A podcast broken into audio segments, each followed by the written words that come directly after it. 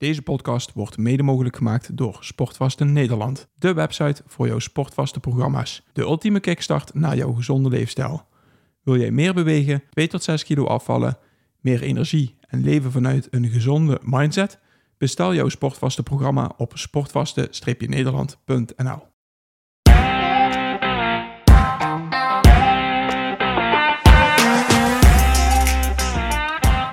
Welkom bij de Optimizers Podcast, jouw wekelijkse upgrade voor je leven. Alles wat we bespreken is oprecht en vormgegeven met passie en bevlogenheid. Neem het niet zomaar aan, experimenteer ermee en als het ook voor jou werkt, pas het dan toe in je dagelijkse gewoontes.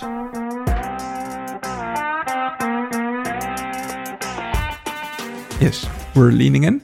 En dan gaan we door met de volgende, de volgende aflevering. Je bent de tel kwijt, hè? En nee, volgens mij is dit eh, podcast nummer 9. Kijk, huppakee. Oké. Weet je zeker? Ja. Moet je wel niet gaan wisselen. Nee, ik ga ze niet, eh, niet omdraaien. Oké, want dan was het 8 of 10. dit is, eh, dit is eh, aflevering 9 van de Optimizers podcast. En vandaag gaan we het hebben over, Boris, vertel eens. Stoïcisme. Stoïcisme. Oeh, dat zeg je wel met een hele zwoele Ja, stem. Zeg. doe, doe mijn best. Ja, stoïcisme. Eigenlijk hetgeen wat ons een klein beetje bij elkaar gebracht heeft. Dan moet ik al helemaal, heel erg gaan graven. Maar ik, ik weet dat je destijds die, onze cursus... Nee, we hebben geen cursus stoïcisme. Nee, wat, wat, Journalen. ju- via het journalen...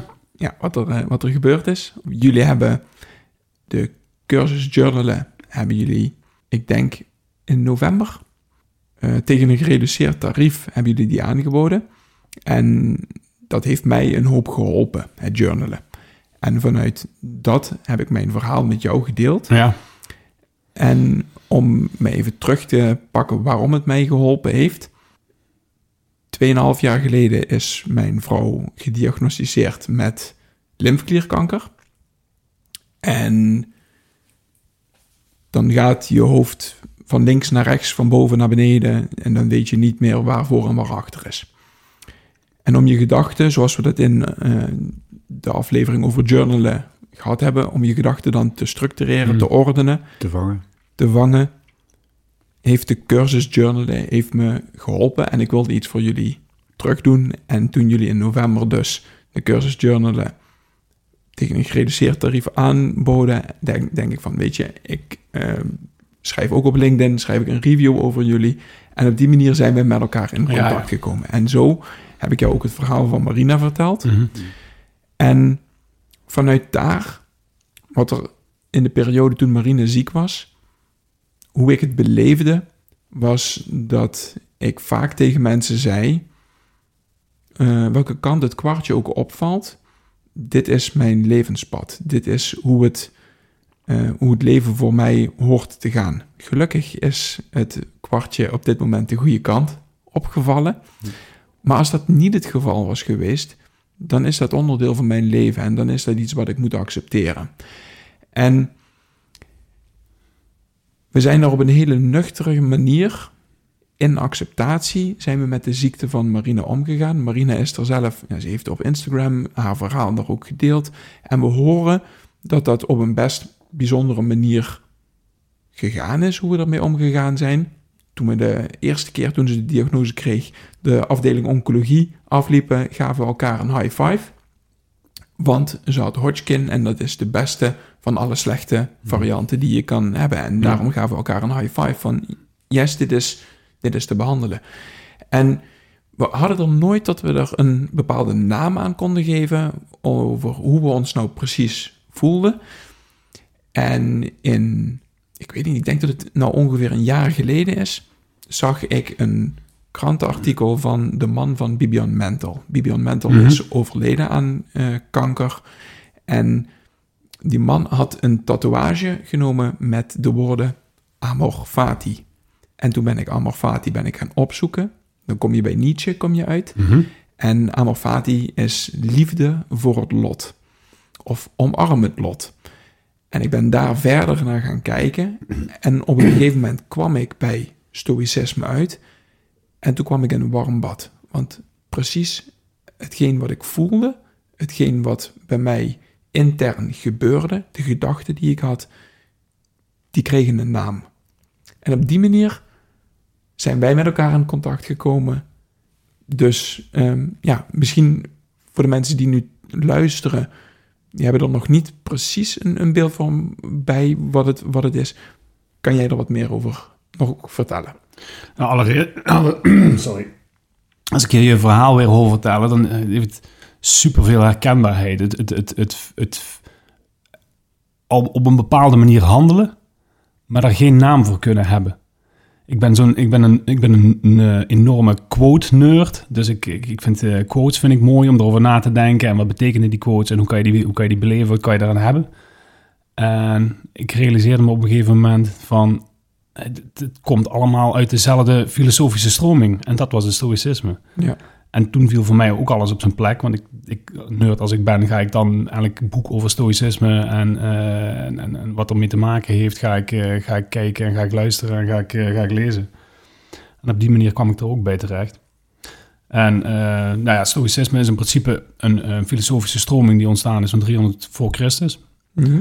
En zonder al te veel op de, op de, op de geschiedenis in te gaan, zijn er in principe drie grote filosofen die eh, het stoïcisme hebben uitgedragen. Eh, Marcus Aurelius, Epictetus en eh, Seneca. Ehm, schitterende boeken geschreven met heel veel schitterende wijsheden die tot op vandaag de dag eigenlijk door iedereen ehm, ervaren zouden moeten worden om het leven veel makkelijker te maken, veel draaglijker te maken en veel mooier te maken dan de pessimistische kant eh, zoals die vaak beleefd wordt. Mhm. Ja, de acceptatie meenemen dan. Het stukje acceptatie is een hele grote binnen, binnen het eh, stoïcisme. En met name, ik hoor jou al Amor Fati zeggen, het accepteren van het lot. Hè. Dus in eerste instantie is Epictetus die, eh, die eh, spreekt over het accepteren van het lot. En Nietzsche gaat nog eh, een stukje verder door te zeggen, heb het lot lief. Mhm. Ehm, maar acceptatie is daar een heel groot eh, onderdeel van. Ook de grondregel van het stoïcisme. Accepteer dat je op bepaalde dingen geen invloed, op, geen invloed hebt. Maar je hebt wel invloed op de manier waarop je reageert op eh, alles wat je overkomt. Ja. En dat Ja. is precies wat jij gedaan hebt. Of Ja. jullie, gedaan hebben en hoe jullie met de situatie zijn omgegaan. Ja, want dat is ook precies, en die woorden die heb ik vaker tegen mensen uitgesproken ook van ja, oké, ik kan niet beïnvloeden dat Marine ziek is. Natuurlijk, we kunnen naar de arts gaan, we kunnen kijken dat, Marine, dat de artsen Marine weer beter maken. Maar ik heb wel de mogelijkheid om de keuze hoe ik daarmee omga. Ik kan ervoor kiezen om in een hoekje te gaan zitten en te gaan kniezen. eh, of eh, in de slachtofferrol te stappen. Of in, eh, ja, gewoon op een hele toxische manier voor mezelf mee omgaan. Of ik kan zeggen van, nee, schouders eronder, dit is wat het is.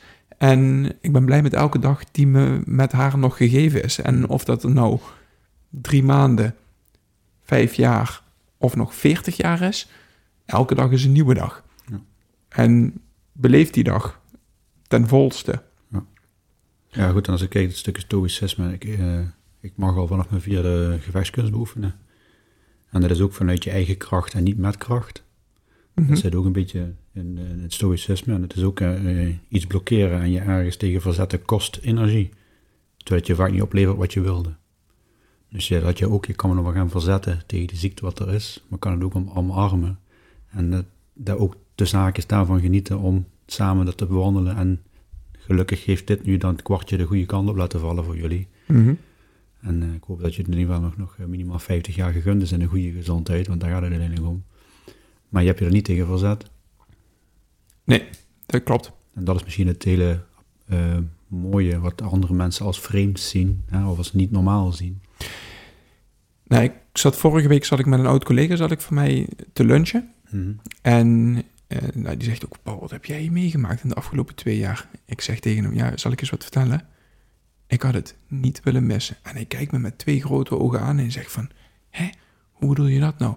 En Marine zit er hetzelfde in, dus ik weet dat zij het op dezelfde manier ervaart. Er is in die afgelopen 2,5 jaar is er een Paul 2.0 en een Marine 2.0 ontstaan die gegroeid zijn in, in onze ontwikkeling, die gegroeid zijn in onze manier van denken, hoe we tegen het leven aankijken. En ik zou niet meer terug willen. Nee. Ik zou niet meer terug willen. Ja, en hoe cru het ook klinkt, maar die was er niet ontstaan als, als dit was Nee, geweest. precies. Of ja, waarschijnlijk niet. Nee. Dat, dat weet je niet zeker. Nee, dat klopt. Ja, het is een natuurwet, hè. zacht wint altijd van hard. Dus probeer eens wat vaker mee te bewegen. En van daaruit voor de overwinning te gaan. En Ja. overwinning is dit, door mee te bewegen en het zo te zien. En dat is lastig, want de natuur van de mens zegt, de, de eerste reactie is, waarom overkomt dit mij? Mhm. En, en, en, en dat is een natuurlijke reactie. Maar de vraag is vervolgens van, blijf ik in die, eh, in die slachtofferrol zitten? Of kies ik ervoor, dat is heel mooi wat je zegt, kies ik ervoor om een andere keus te maken en het te ervaren als, dit is mijn lot en ik, Ja. eh, ik heb dit lief. Dit is zoals het zou moeten zijn. Wat probeert het leven mij eh, duidelijk te maken. Ja. En hoe ga ik daarmee om? Hoe kies ik ervoor om daarmee om te gaan? Ja. Als je En hoe, daar... eerder, en hoe eerder je dat door hebt, hoe makkelijker het, het is. Ja. En hoe meer waarde je leven krijgt. Mhm. Want je hoort heel vaak mensen over. eh, nou, ik, of niet, je hoort heel vaak mensen, maar alles in ons leven, veel is erop ingericht om onsterfelijk te worden. Mhm. Maar als op het moment dat dat gebeurt, verliest alles zijn waarde. Ja, een van de spreuken ook, memento mori. Ja, Dat is, herinner je dat je sterfelijk bent. ja. En eigenlijk elke dag weer. Ja. En ja, het leven is eindig. Dus Ja, maar, maar ja, misschien een heel gek vergelijk, maar eh, ik kan me nog herinneren, vroeger met die spelletjes op de computers. Dat was heel gaaf, om zo'n spel te spelen. Maar op het moment dat je oneindig veel levens had, ja, verloor het helemaal de waarde van zo'n spel. Want ja. nou ja, en misschien dat je een leven, ja, heb je geen oneindige levens, maar ja, als je, als je onsterfelijk zou zijn, zou je leven minder waarde hebben. Want ja, wat boeit het? eh, ik ga dood en ik sta weer op en ik ga weer dood en ik sta weer op. Mhm. En nu heb je maar één leven en je weet niet hoe lang dat je hebt. Dus, eh, en tijd bestaat niet. Het is alleen, eh, wat doe je met de tijd die je gegund is? Ja, de, de, de kunst zou zijn als je elk moment zou leven alsof het je laatste dag zou zijn. Dat, dan haal je alles uit je leven. ja. En daar, daar heb je wat ik regelmatig doe, en dat word ik vaak als luguber eh, gezien, is dat op het moment dat ik mijn kinderen nog een kusje ga geven, op het moment dat ze gaan slapen, dat ik mezelf voorstel dat het de laatste keer is. Mhm. Mhm. En het gevoel dat je dan, de liefde die dan ontstaat op dat moment, door puur en alleen al die gedachten, maakt dat je veel intenser geniet van hetgeen dat je hebt, Ja. dan eh, dat je het maar ervaart en laat je langs je af laat gaan. Als je de, de tijd neemt om stil te staan bij het geluk dat je al bezit, dan ben je per definitie gelukkig. Ja, en als ik dan kijk hoe ik dat doe in het, in het ondernemen, dan is het een, eh, leef je dag als de laatste dag is. Dus, eh, ja, stel voor dat je te horen krijgt dat je nog een week te leven hebt, dan ga je hele gekke dingen doen misschien. Hè? Dan ga je nog parachute springen en allerlei andere zaken. En je, draait er, je gaat er 100.000 euro op, eh, op rood zetten in het casino Las Vegas. Want je hebt toch maar een week. Maar als je gewoon eens een jaar pakt, tenminste dat is voor mij altijd wel een mooie, mooie tijdspanne. Van, nou, stel voor dat je nog maar een jaar te leven hebt. Mhm. Dat is voor mijn gevoel kort genoeg om er eens goed over na te denken. Wat wil ik nu dit jaar nog doen? En ook lang genoeg om gewoon eh, doelen te, te omschrijven die ook nog werkelijk betekenis hebben over een jaar. Om de dingen nog te doen die je wil doen. Ja. En Stel voor je wil een boek schrijven, ja dat kan dan bijvoorbeeld. Hè. Mhm. Of, eh, je wilt nog een podcastserie opnemen, dat kan dan nog, hè, om dat eh, na te laten als dat is. Als je die eens gewoon in, in, in ogenschouw neemt van nou wat zou er nou zijn dat je, dat je nu te horen krijgt dat je nog een jaar te leven had. En misschien hebben we nog maar een uur te leven, misschien mogen we nog honderd jaar, wie weet hè. Ehm, ja, maar een jaar, daar kan je echt wel wat in, in, in betekenen. Ja. En uiteindelijk gaat het erom het leven, wat, wat, wat, heb, je, wat, wat heb je betekend eh, voor jezelf en, eh, en voor je omgeving. Ja. Dat is een van mijn overtuigingen. Eens?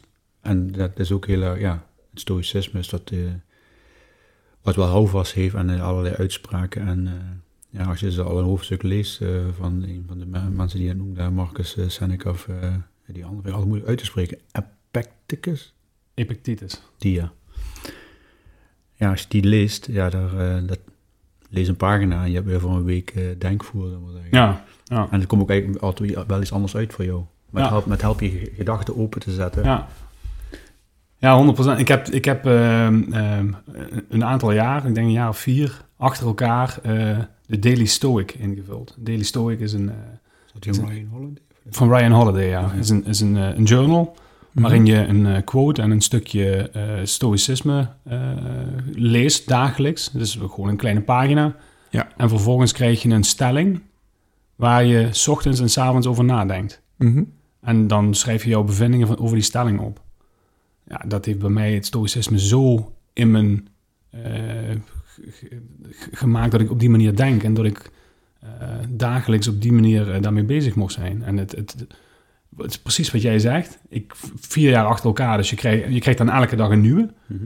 Maar ja, na een jaar is je boek vol en begin je wel met, tenminste begon ik met een nieuw boek. Maar ik merkte dat ik elk jaar anders in het leven zat en elk jaar anders dacht over dezelfde stelling. En Mhm. elk jaar opende het weer een nieuwe deur met een andere beleving en een ander inzicht voor me. Ja, Dat, ja, ik vind dat schitterend. Ik vind dat heel eh, fascinerend om te zien en eh, ja, heel, heel mooi om, om, om mee te geven ook. Ja, ik merk dat we ehm, alle drie op een hele mooie manier over het stoïcisme praten. En dat je dan het Nederlandse woord stoïcijns komt daarvan af, maar heeft een hele negatieve lading op de een of andere manier. En dat is het dus niet. Dat, het is een manier van filosofie, over het leven denken. En ja, ik vind eigenlijk dat dat woord stoïcijns, dat dat wel een positieve lading zou mogen krijgen in de Nederlandse taal. Hoe, eh, Nee, ja, e- eens. Het wordt, het wordt ook vaak in de verkeerde context gebruikt. Maar ik heb wel het idee dat er een, een verbetering in, eh, in- in, in komt, omdat steeds meer mensen het stoïcisme ontdekken. Oké. Ja. En eh, je hebt in Nederland Mark Tuitert, die, die hier heel erg mee bezig is. Mhm. En die, eh, die een mooi boek erover geschreven heeft, Drive. Ja. Een aanrader. Om heel laagdrempelig kennis te maken met het stoïcisme. Mhm. Dat lees ik heel makkelijk inderdaad. Ja. En ehm, je, je, je merkt dat steeds meer mensen weten wat het is. En eh, ja, er op een over een bepaalde manier over nadenken. En als eerste tot de conclusie komen van... Hey, dit heeft helemaal niks met, het, eh, met de verbastering stoïcijns te maken. Stoïcijns duidt op, eh, in de Nederlandse taal op iemand zonder gevoel... of iemand die zijn gedachten uitzet. Mhm. Nou ja, dat is het, het tegenovergestelde daarvan. Je, je mag je gevoelens hebben, je mag ze erkennen. Maar maak gezonde keuzes op basis van de feitelijkheden die er zijn. In plaats van je te laten leiden door dat gevoel. Ja, en aanschouw je gevoelens. Ja. En, en, ja. Ja, en dus je gevoel mag er zeker zijn. Maar ja, je maakt een keuze op basis van eh, realisme en, eh, en feitelijkheden. Ja. Ehm, dus dat heeft een hele andere lading dan het, dan het stoïcijnse, dan het woord stoïcijn in, het, eh, in de Nederlandse taal, zeg maar. ja, precies. We begonnen met dat je zegt van oké, je hebt een hele hoop boeken gelezen en je hebt er al een tweetal genoemd. Je hebt al The Daily Stoic van Ryan Holiday en Drive van Mark Tuitert heb je al eh, benoemd. Ehm, wat zijn er nog meer boeken waarvan je zegt van als mensen daarin geïnteresseerd zijn, ehm, die, eh, die boeken zijn aan te raden om te lezen? Laat ik beginnen met eh, eh, Meditations van Marcus Aurelius. Ja, die stond ook boven op mijn lijstje inderdaad, ja. Ja, een beetje de ja, basis in mijn beleving. Ik vind van, de, van, die, van die grote drie vind ik, vind ik, heb ik het meest met Marcus Aurelius. Mhm. Romeinse keizer, die eh, ehm, eigenlijk alles is wat je niet van een Romeinse keizer verwacht. Iemand Mhm. die dagelijks een dagboek bijhoudt en daar zijn kwetsbaarheden in opschrijft. Wat uiteindelijk meditations geworden is. Iets wat, die, wat, ja, wat eigenlijk niet uitgebracht eh, zou worden. Het is geen boek wat, eh, bedoeld, wat, je, wat, je, wat hij geschreven heeft om uit te geven. Maar het waren zijn gedachten die hij op papier gezet heeft voor hem als persoon zelf alleen. Ehm, die zijn later dus uitgebracht en eh, verzameld in meditations. Ook grappig dat er in die tijd dus al gejournald werd.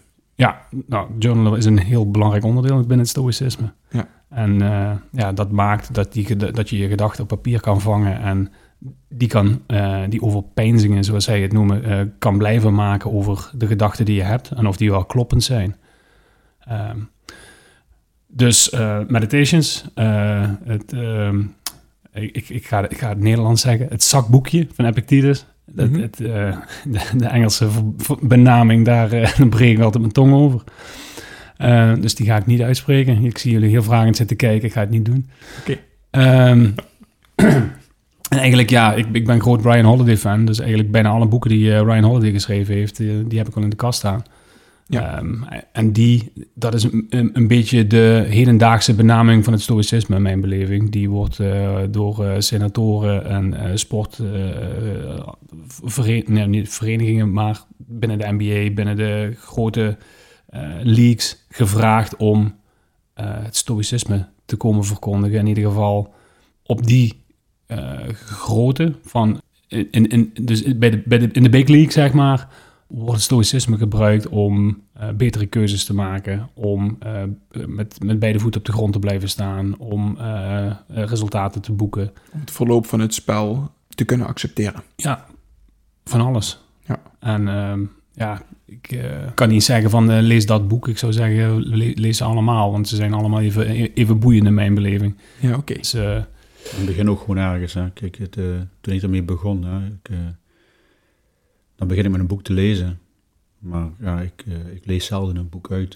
Ik begin gewoon. Mhm. Of aan het begin, of ik kijk even de inleiding welk hoofdstuk het meest aanspreken. Ik lees dat hoofdstuk. En als ik de passage gelezen heb waar ik denk van, oh, hier heb ik wat aan. Dan kan het zomaar zijn dat ik het boek eh, een week, een maand, een jaar aan de kant leg.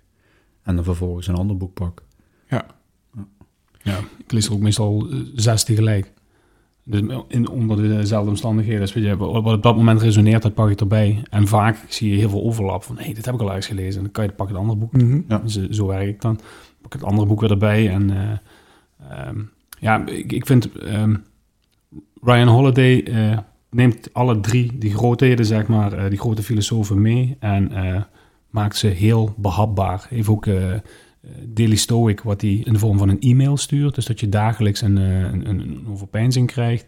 Eh, je hebt dus dat, dat, dat, dat dagboek, zeg maar, waar je, waar je mee aan de slag kunt. En je heeft het ook in de, in de vorm van een podcast waarin hij dagelijks inspreekt. eh, ja, een stukje stoïcisme waar je, mee, eh, waar je mee aan de slag kunt. En dat is Ja. ook heel laagdrempelig. Ja. En eh, hij heeft, zelfs, eh, hoe ga je als ouder stoïcijns om met je, Met je met kinderen. je kids. Ja, Oké. ook een hele mooie. Ja.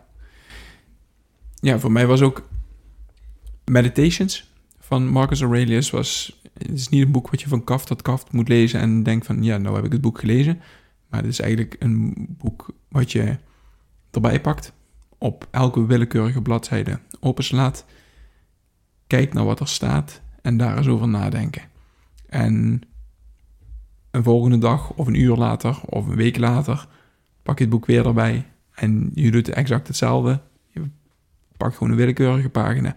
En dan zitten daar zo'n mooie overpeinzingen, mooie quotes, mooie verhalen in. Dat ik, eh, ja, dat ik daar ook wel een hele, eh, dat ik het ook wel een heel waardevol boek vind. Ja. En vanuit eh, Ryan Holiday, de Daily Stoic. Nou, ik wil hem toch nog even meenemen als we dan teruggaan naar het begin van het verhaal. Ik kan me één quote kan ik me nog heel goed herinneren, die mij zelfs heel erg emotioneerde op het moment dat ik hem las. En dat is: Acceptance isn't passive. Dus acceptatie is niet passief. Acceptance is a first step in an active process towards self-development. Dat stond er. En die vond ik zo mooi, want het gaf aan dat acceptatie, dat het niet iets passiefs is. Het is niet van, ja, ik accepteer het en daarmee is het klaar. Maar het is meer een eerste stap in een actief proces om jezelf te ontwikkelen. Mhm. En dat vond ik zo'n ontzettend mooi, die emotioneerde me. En die wilde ik in deze podcast sowieso nog eventjes eh, meenemen. Oké, mooi. Schiet mij nog een boek te binnen trouwens. Oké, Man's Search for Meaning van Viktor Frankl. oké. Victor Frankl is een, eh, een eh, wetenschapper die in, de, in, de, in, de, in de oorlog in de meest gruwelijke concentratiekampen terechtkomt. En de meest positieve man blijft die er is. Mhm. Want je kan alles van hem afnemen. En letterlijk alles, de meest gruwelijke verhalen krijg je in dat boek te lezen. Maar niet wat in zijn hoofd zich afspeelt. En hij kan de meest mooie herinneringen kan hij zich oproepen. Waardoor hij overleeft. Ja. En eh, ja, uiteindelijk wordt hij de grondlegger van de logotherapie. Wat, wat, wat daarmee te maken heeft. Dat is een schitterend boek. Echt een aanrader. En hoe heette die nog een keer? Man's Search for Meaning. Oké, Dan Dan- eh, sluiten we hem af weer. hè? sluiten we hem weer af. Is er Ja. nog iets wat je nog wilt toevoegen? Of, eh, Nee, ja, ik kan hierover door blijven lullen tot ik aan ons weeg, maar eh, het eh, lijkt me voor de luisteraars. nee, we hebben afgesproken een half uurtje en dan eh, gaan we niet meer ophouden. nou Dus, ja, dan komt er misschien nog een tweede aflevering over stoïcisme. Vast wel. Zeker. Fijne dag samen. Goed, Samen ook. dat was de podcast van deze week. Als jij deze podcast waardevol vindt, like onze podcast. Deel het in je socials en tag ons middels Optimizers Academy. Zo draag je bij dat meer mensen ons weten te vinden. Maak het je missie om iemand anders leven te optimaliseren. We waarderen het enorm dat je naar ons luistert en wensen je een geweldige dag.